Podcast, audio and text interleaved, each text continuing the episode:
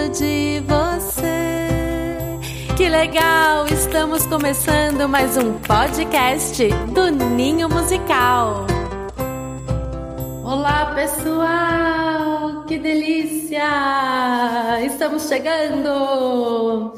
A gente vai falar sobre os cinco erros gravíssimos da educação infantil.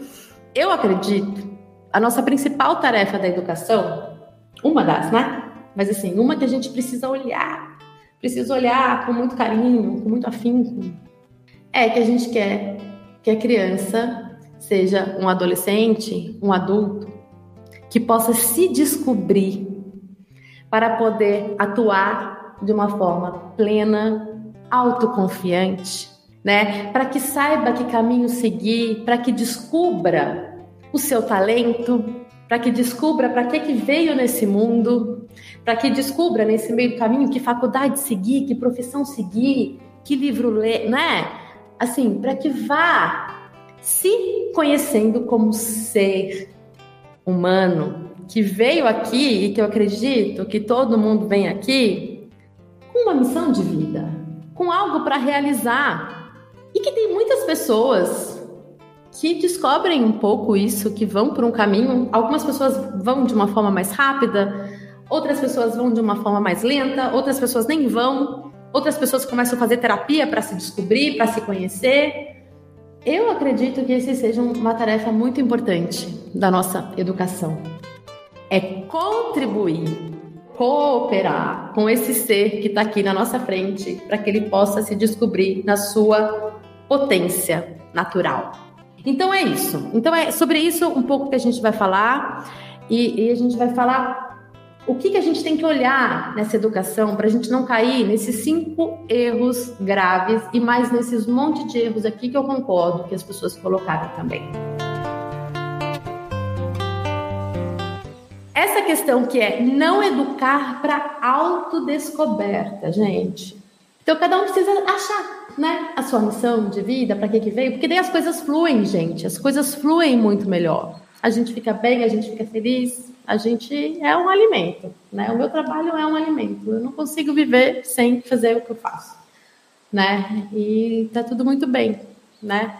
Então, é, o que, que a gente quer? São adolescentes, adultos, fortes, confiantes, né? Essas crianças crescendo seguras, firmes, para quê? Para que elas possam enfrentar da melhor forma possível esse mundo que a gente desconhece, tá? Então, se você é educador, se você escolheu ser pai, ser mãe, ser família, se você escolheu edu ser educador, ser professor, você e nós, nós precisamos o quê? Nós precisamos ter é muita coragem, porque não é uma tarefa fácil. E eu vou te falar, se você trabalha ou se você tem crianças em casa de 0 a 7 anos, tem aí uma responsabilidade gigantesca.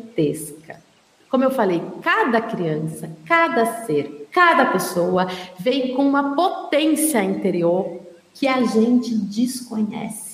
Cada criança vem com uma potência interior que a gente desconhece. A gente não sabe para que, que o Joãozinho veio, para que, que a Maria veio, para que, que a jo Josefa veio, para que, que a Daniela veio. A gente não sabe, a gente desconhece, tá? Então, para começar, a gente precisa começar a mudar o nosso discurso, que é o discurso de ajudar, tá? Precisamos mudar essa palavra ajudar. A gente não vai ajudar as crianças. É um erro enorme a gente ficar com essa palavrinha de ajudar. A gente não vai ajudar. A gente vai o quê? A gente vai colaborar. A gente vai cooperar. A gente vai contribuir com aquele ser. A gente não vai ajudar. Tá? Porque quando a gente ajuda, a gente tira, a gente rouba um monte de oportunidade de aprendizado das crianças. Porque, primeiro, a gente tem que observar aquela criança e ver de que forma que ela está precisando da minha contribuição para aquilo que ela precisa no momento. A criança precisa o quê? Da nossa sustentação. A criança precisa do nosso apoio, mas ela não precisa da nossa ajuda. Na verdade, em nome da ajuda, todo mundo, o tempo todo, tá? Fica interferindo em todo mundo, em todas as crianças, porque é um nome muito bonito, não é? Ah, eu vou ajudar a Elaine. Não, eu não vou ajudar a Elaine, porque tem muitas coisas que, que é, é, ela pode descobrir por ela mesma. Se ela precisar de mim, eu vou cooperar com ela, eu vou contribuir. Né? Porque quando a gente ajuda, a gente tira a oportunidade da criança dela aprender. Por exemplo, eu vou ajudar a criança a andar. Não precisa, deixa a criança andar sozinha. Sabe? Ela pode, ela consegue. Ela tem essa força dentro dela. Ela precisa crescer com essa força, que ela consegue as coisas por ela mesma. Quando a gente ajuda, a gente faz o quê? A gente enfraquece a criança. Porque ela vai se sentindo incapaz de realizar as coisas sozinhas, tá? Então, peraí, porque é uma questão muito profunda, né? Não dá para só ouvir isso e falar. Tá? Então, assim, em nome da ajuda, todo mundo está referindo o tempo todo. Né? E a criança, ela não vai recusar a sua ajuda. Ela vai estar tá lá, né? Porque ela confia em você. Então, ela vai estar tá aceitando ser ajudada o tempo todo. Por exemplo, aqui em casa, quando as crianças têm algum conflito, eu poderia ir lá ajudar, ajudá-los e falar assim: olha, o negócio é o seguinte, eu vou ajudar vocês. Você vai fazer isso agora, você vai fazer isso, você pede desculpa, você, você pede desculpa também e tá tudo bem. Não. Por que, que eu vou ajudar isso? Eles têm que aprender a resolver os conflitos por eles mesmos. Eu posso mediar, eu posso contribuir com alguma coisa, mas eu não vou ajudar eles a resolver. Eles precisam ter essa força e essa sabedoria dentro deles para eles se resolverem. É isso que eu quero. Eu quero que os meus filhos cresçam confiantes de que eles podem e de que eles são capazes e que eles aprendam por eles mesmos a resolverem as coisas da melhor forma possível. Não pode ajudar quando o objetivo é desconhecido. Tudo que a gente pode fazer é não intervir para não atrapalhar. Então, assim, se eu não conheço para que, que aquele, aquele ser veio, para que, que aquela criança tão pequenininha veio, como é que eu vou ficar ajudando? Como é que eu vou interferir nesse ser? Ah, não, olha, você nasceu para ser tal coisa. Você tem, você tem que fazer. Aí a gente começa, sabe o quê? Enquadrar as crianças dentro das gavetas. Sabe? Ah, e o fulano é assim, o fulano é artista. Não, o fulano vai ser médico. Não, o fulano nasceu para ser cantor, o ciclano nasceu para ser dentista. Não, a minha família é a família de engenheiro, ele nasceu para ser engenheiro. E daí a gente começa a querer ajudar demais, falar demais, interferir demais, palpitar demais, e daí essas crianças vão crescendo, ouvindo que elas são tudo que as pessoas estão falando e vão se enfraquecendo. A gente vem sendo muito ajudado. Todo mundo quer ajudar. E com isso, a gente não consegue se descobrir, porque é muita interferência de todo mundo o tempo todo. Sabe aquela coisa da mãe que acabou de ter filho? E daí vem, a vizinha fala uma coisa, a avó fala outra coisa, a amiga fala outra coisa, o marido fala outra coisa. Aí essa mãe começa a ouvir um monte de coisa e ela começa a se sentir incapaz de criar a sua própria criança. Então, essas ajudas, essas interferências atrapalham na criança. Isso a gente pode levar para o nosso âmbito da educação, da escola, o quanto a gente quer entregar tudo pronto para a criança. Não, agora vocês vão fazer esse trabalhinho e vocês vão pintar esse trabalhinho do cachorrinho, e o cachorrinho tem que ser marrom, e a árvore tem que ser verde, e a grama tem que ser verde, e a flor tem que ser rosa. E com isso, a gente vai o quê? Vai só tirando a criatividade da criança, tirando o espaço de descoberta. Por que que para ela o cachorrinho não pode ser azul, que nem eu falei? Por quê? É uma criança da primeira infância, onde a fantasia, a criatividade, a imaginação deixa a criança viajar. Ela viajando, ela vai fortalecer todo esse raciocínio que vai precisar para ela lá no futuro. Ela vai se conhecer, ela vai se descobrir por ela mesma, com liberdade. Quando a gente fala de liberdade, é liberdade de expressão. E se a gente fica tra é, trabalhando com as crianças o tempo todo, dizendo o que, que elas têm que fazer e como elas têm que fazer as coisas, sem a gente conhecer a essência de cada criança, a gente está roubando a possibilidade para que essa criança possa se expressar naquilo que ela precisa se expressar. É uma coisa muito difícil para a gente, porque a nossa cultura é essa, nós crescemos assim, os nossos pais nos educaram, os nossos pais cresceram assim. Então a gente tem que cuidar, eu acho que isso é um grande erro. A gente tem que cuidar para a gente parar de interferir, de querer controlar, de querer direcionar a vida das crianças da primeira infância. Essa não é a natureza da mente, gente. A mente está básica. A mente continua insistentemente tentada a intervir. A gente quer intervir o tempo todo. Então, por isso que a nossa autoeducação, da gente ter essa consciência, para a gente parar de ficar interferindo o tempo todo, não é um trabalho fácil. Eu sei, porque eu estou nesse trabalho há muitos anos. E eu sei que não é um trabalho fácil. A gente tem vontade o tempo todo de ficar dando pitaco. A gente tem vontade de chegar no tanque de areia com a criança e dizer como é que ela tem que construir o castelo de areia. A gente tem vontade de ficar colocando, por exemplo, a criança sentada antes do tempo. A gente tem vontade de ficar entregando tudo pronto na mão das crianças. E com tudo isso que a gente faz, a gente tira a possibilidade da criança se descobrir, se conhecer, se fortalecer. Ela vai se sentindo incapaz de realizar as coisas. Tudo que você pode fazer, gente, o que, que a gente pode fazer? É ser amoroso. Criança é um ser sagrado. E cada criança é única, portanto, gente, não existe regra, não existe uma pedagogia geral onde você fale, nossa, meu Deus, é essa linha que eu vou seguir.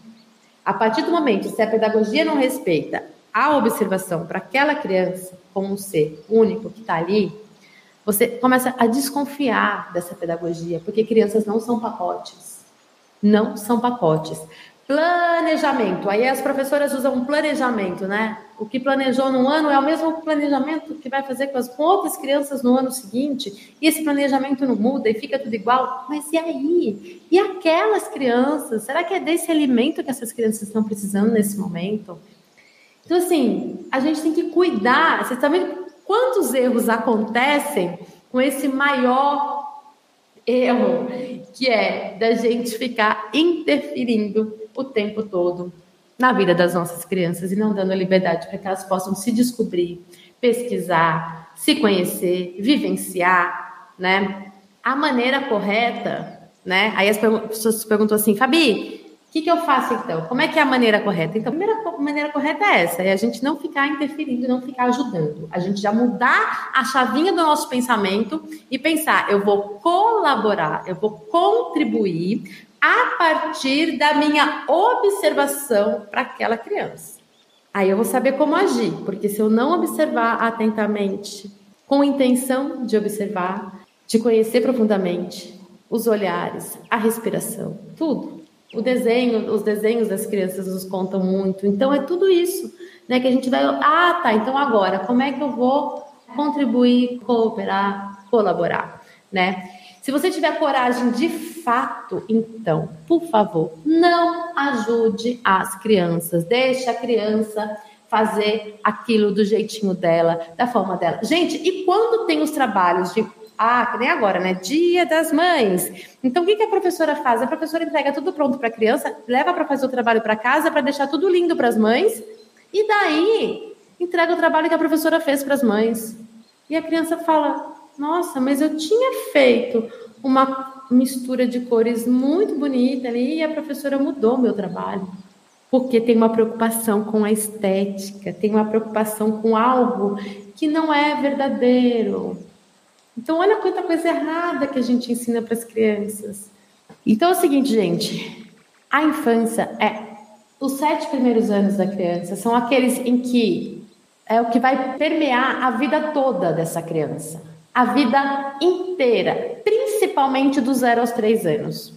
Então, todas as nossas atitudes, o que a gente fizer, esse ambiente que a gente criar, esse respeito, porque a gente não está respeitando as nossas crianças. E daí, como é que a gente faz então? Ai, a Fabi fala que precisa ter bastante liberdade. Precisa ter liberdade, mas que nem eu falei, precisa ter limite também. Porque o limite também é importante. Quando a gente tem liberdade e a gente tem esse limite, o que, que é esse limite? Que nem eu falo, são os combinados, são as regras claras. Se é não, é não. Igual eu falei na, na segunda-feira da live de birra e de manhã. Porque a criança que tem limite também vai poder ter liberdade de escolha. Ela vai saber para onde ela vai, o que, que ela vai querer, até onde ela pode ir, até onde ela não pode ir. A criança que não tem limite, né, ela vai ficar completamente perdida e vai ficar com medo das coisas. Então, assim, a gente precisa ter esse respeito, dar essa liberdade, mas o limite que a gente fala é segurança, mas é um limite amplo. Né? Então, você imagina, a gente tem lá uma sementinha que está crescendo, uma plantinha, que é essa criança, e daí a gente vai fazer um cercadinho em volta dessa plantinha, com espaço para a gente proteger do cachorro que pode vir estragar, para a gente proteger do outro bicho, do, né? Para a gente proteger, mas essa planta ela vai poder crescer, ela vai poder criar os galhos, as folhas e dar flores e frutos e a gente vai cuidar. A gente vai tirar se começar a crescer praga, a gente vai colaborar, a gente vai nutrir, nutrir com alimento e nutrir também de cuidar, de deixar espaço, de não deixar formiga ficar comendo. Então, mas essa criança ela vai crescer e a gente não vai lá ficar cortando as folhas dela e nem vai arrancar, na verdade, né? Então é a base para sempre. A gente não pode ficar contaminando essa alma, a alma dessa criança, entendeu? Não tem necessidade nenhuma que a criança concorde com você. Não tem necessidade nenhuma que a criança concorde com o pai. A gente tem que olhar com a família, né? A gente tem que olhar essa criança, o que ela está precisando, vai fazer bem para ela? Eu posso não concordar, mas se ela está feliz em fazer aquilo, Deixa ela fazer, mesmo que você concorde. É assim que a evolução acontece, gente. Se todas as crianças concordassem com os pais, não haveria evolução. Porque daí a gente evolui quando a gente tem algumas discordâncias e a gente vai questionando e a gente vai crescendo. A gente vai refletindo, a gente vai se respeitando e vai evoluindo. Né? Toda a nossa evolução de hoje é um tremendo discordar do passado. Então eu não tenho porquê eu ficar dizendo o que, que as crianças têm que fazer, como que elas têm que fazer, do jeito que elas têm que pensar. Não, eu tenho que dar espaço para ela poder brincar, para ela poder correr, para ela poder pular, para ela poder conhecer o seu próprio corpo, para ela poder se conhecer.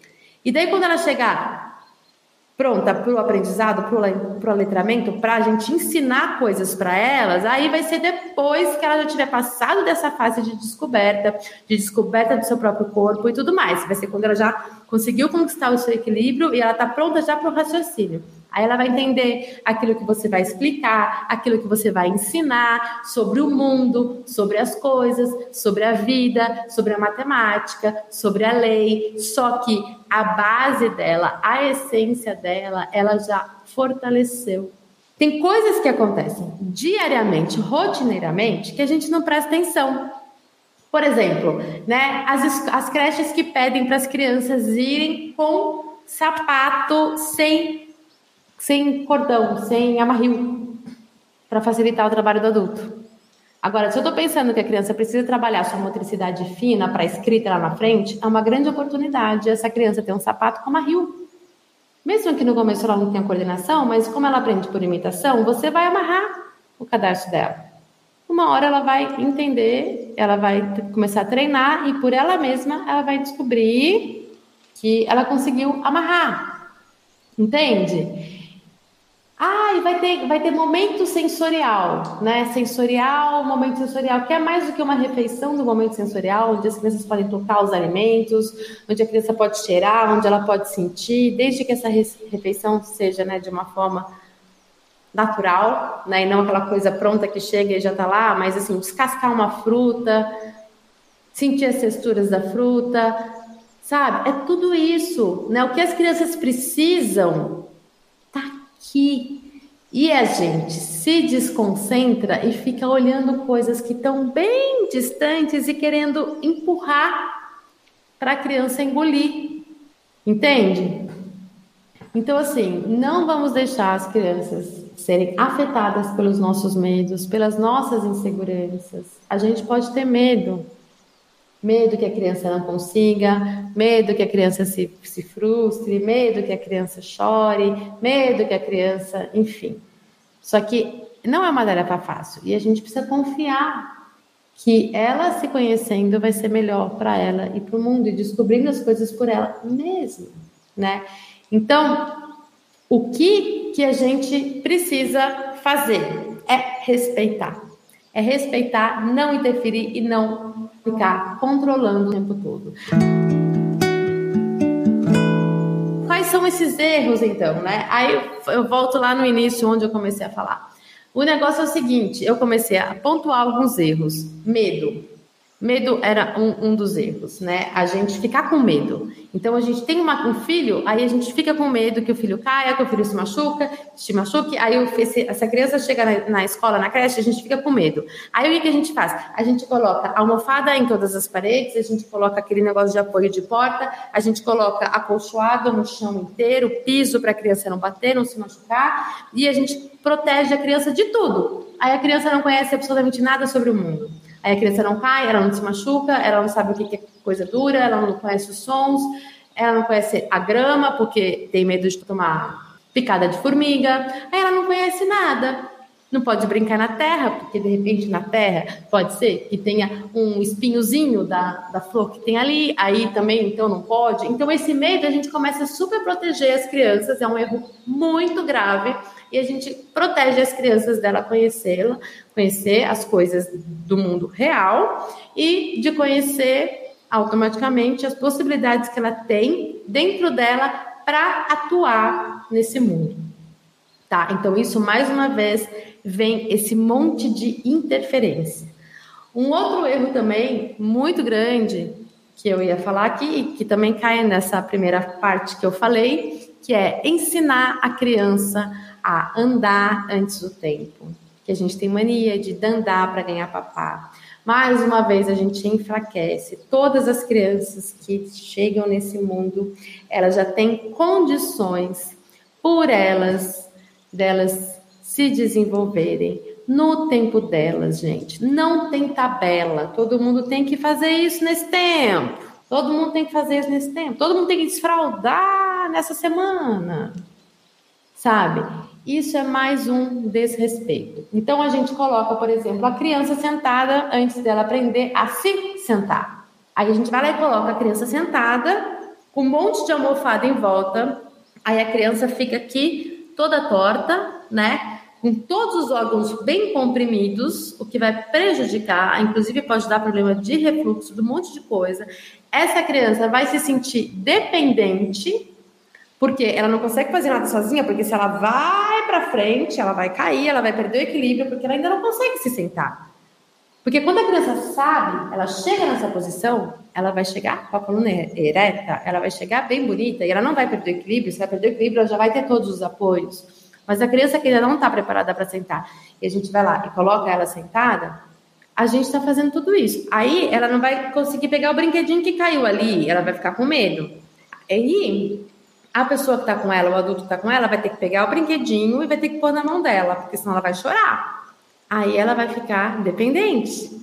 Ela não vai ter autonomia. Ela vai começar já desde pequenininha a sentir que ela não é capaz de fazer as coisas sozinhas, é, sozinha por ela mesma. E daí a gente vai mais uma vez enfraquecer essa criança. Entende? Então, assim, são pequenas coisas, pequenos erros que a gente comete aqui, ali, né? Colocar andador, sabe? Deixar essas crianças o tempo todo presas, amarradas em cadeirinhas, em cadeirões, em, em... liberdade, gente. O chão para a criança é a academia da criança, para a criança conhecer o seu próprio corpo, se fortalecer, rolar, engatinhar, andar. Claro, com um ambiente próprio para isso. Quer conhecer um pouquinho mais sobre isso? Vai estudar a abordagem Pickler. Tem uns livros muito legais sabe, sobre essa abordagem que fala desse estudo dessa pediatra húngara, Amy Pickler, que estudou muitos anos e que hoje em dia na Europa é o centro de referência, sabe, de como que esses bebês precisam crescer em liberdade, porque eles já crescem confiantes, com força. Né? A gente que fica ajudando o tempo todo, desde pequenininho, desde essa fase, sabe? De colocar antes do tempo, de ficar ensinando a criança a andar. Eu tô lá ensinando a andar para ganhar papá. O que, que eu estou ensinando essa criança? Ensinando que ela não consegue fazer isso por ela mesma, e ela não consegue mesmo, mas no tempo certo dela, ela vai conseguir, se a gente der liberdade e der um ambiente apropriado para isso. Que ambiente é esse? São cubos para ela poder apoiar, ficar em pé, ou que seja uma cadeira, ou que seja um sofá. Um, um chão firme, para que ela entenda muito bem o equilíbrio dela para esse momento e a, a, força da gravidade que ela tem, o corpo que ela tem. Não adianta também dar liberdade de deixar a criança sem ter condições de apoiar nas coisas, para ficar nessa posição e tudo mais. E daí, quando essa criança andar, ela vai andar e vai sair jogando futebol com uma força e vai vir uma alegria nela de prazer e de contentamento de que ela conseguiu por ela, sem alguém ficar ajudando. Só que esse ajudar nosso, a gente atrapalha. Por que, que a gente atrapalha? Porque é diferente o equilíbrio da criança andar segurando a minha mão e dela, dela descobrir andar por ela mesma. É completamente diferente ela vai buscar um outro equilíbrio com ajuda de mão, de adulto. E daí a gente atrapalha. E essa criança pode até ser que ela ande mais rápido, só que ela vai andar e vai cair mais, vai tropeçar mais, e ela vai se sentir assim: poxa, eu precisei ficar andando com um adulto para eu aprender a andar. E quando ela aprender a andar, ela não vai andar do jeito certo. Ela vai andar antes do tempo, de repente, porque foi muito ajudada, foi muito estimulada. Sabe aquela coisa? Quando a gente quebra a cabeça para fazer as coisas, a gente internaliza e a gente não erra mais. Por exemplo, a criança está lá montando uma torre, né? A gente está lá colocando uma peça aqui, uma peça aqui, uma peça aqui, uma peça aqui. A gente sabe que é melhor a peça maior embaixo e é me melhor a peça menor em cima. Aí eu sou um adulto que eu estou acostumado a interferir na vida das crianças. Eu fui criada assim, eu acho que isso é o certo. Eu vou chegar para a criança que eu estou educando e vou falar para ela assim: olha, vamos fazer assim? Olha que legal. A peça maior fica embaixo. A peça um pouquinho menor vai ficar depois, a outra depois, a outra depois, e a pequenininha em cima. Olha, montamos a torre, que legal. A criança vai olhar. Ah, beleza, ela resolveu todos os problemas por mim, ela me ajudou a montar essa torre. E daí, a gente tirou uma super oportunidade de aprendizagem dessa criança. A gente não quer ensinar essa criança, então a gente está atrapalhando. Porque essa criança que quebrar bastante a cabeça, que se frustrar, que a torre vai cair, que a torre não vai dar certo, que a peça, a menor embaixo não deu certo, ela vai quebrar a cabeça, ela vai trabalhar o raciocínio. Ela vai, só que ela não vai desistir. De repente, no dia seguinte, ela vai tentar de novo. Aí vai chegar uma hora que ela vai conseguir. E quando ela conseguir, ela vai se orgulhar. Ela vai se fortalecer. Ela vai falar: Poxa, eu sou maravilhosa. Eu sou capaz. Eu posso. Eu consigo. Por mim. Entendeu? E daí ela conseguiu superar esse desafio. Depois ela vai superar outros desafios. Nesse meio tempo ela vai se frustrar, porque pode ser que o negócio não aconteça como ela gostaria, mas está tudo bem. Depois ela vai tentar de novo, ou senão ela vai por um outro caminho e ela vai tentar achar soluções. E é disso que a gente precisa, não é mesmo? Nessa vida, a gente precisa achar soluções para uma coisa que não acontece bem ali, uma outra que vai acontecer melhor ali, e depois aquela lá também não. A gente não vai, né? Deitar numa cama e não ter mais vontade de fazer mais nada da vida. Agora, vamos prestar atenção. Se a gente fica dando as coisas prontas para as crianças fazerem, se a gente fica ajudando a criança o tempo todo a, a, fazer o que ela tem que fazer, o que ela deveria, o que ela consegue fazer por ela mesma, a gente está atrapalhando, a gente está enfraquecendo esse ser, entendeu? Então, por aí vai. É muita coisa que nesse simples dia a dia, nesse simples brincar, nas pequenas coisas, a gente não percebe que a gente está desrespeitando essas crianças, a gente está interferindo, a gente está atrapalhando o tempo todo e com isso enfraquecendo essas crianças para que elas se expressem, para que elas possam se descobrir e elas vão se sentindo também ao mesmo tempo desrespeitadas, incapazes, inseguras. A gente está enfraquecendo essas crianças. Tá? Então, o outro erro que eu ia falar também é o brincar dirigido o tempo todo, que tem a ver com isso que eu já falei, né? E não respeitar a criança, gente. A gente não respeita as nossas crianças e a gente não percebe. Muitas vezes a gente tira o brinquedo da mão da criança e depois a gente quer ensinar para a criança que ela não pode tirar o brinquedo da mão do amigo. A gente vai trocar a fralda da criança, a gente vai pegar a criança no colo, a gente nem pede para pegar no colo. A gente nem avisa que vai pegar no colo. A gente simplesmente vai lá e tum, pega a criança e coloca a criança deitada no trocador e a criança fica lá, meu Deus, e tira a fralda e abre a perna da criança. Eu queria ver se alguém fizesse isso com você. Te pega no colo sem te avisar. A gente não prepara o nosso corpo. Por que, que a gente acha que a criança não merece o respeito de ser avisada? Ó, oh, eu vou pegar você no colo. Por que, que a gente não conversa com uma criança pequena? Por que, que simplesmente a gente sai pegando, a gente sai enfiando o lenço e, e limpando o nariz? da criança sem avisar a criança, sem pedir licença. Imagina se a gente está aqui conversando, vem alguém aqui em mim e enfia um lenço para limpar o meu nariz? Poxa, sem falar comigo? A gente não gosta. Por que, que a gente faz isso com as crianças? Sabe? Então é desrespeito o tempo todo, desrespeito no brincar, desrespeito no autoconhecimento, desrespeito nas, nas nossas atitudes. Eu não estou generalizando, sei que muitas pessoas não fazem assim. Mas infelizmente, a maioria das pessoas fazem dessa forma.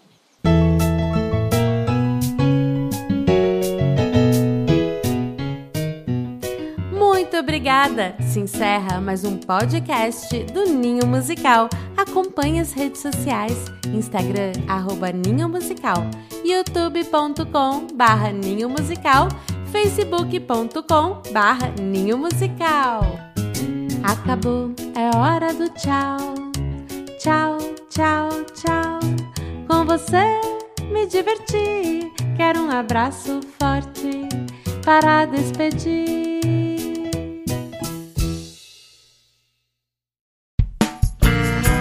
A edição deste podcast é feita por bancodecérebros.com.br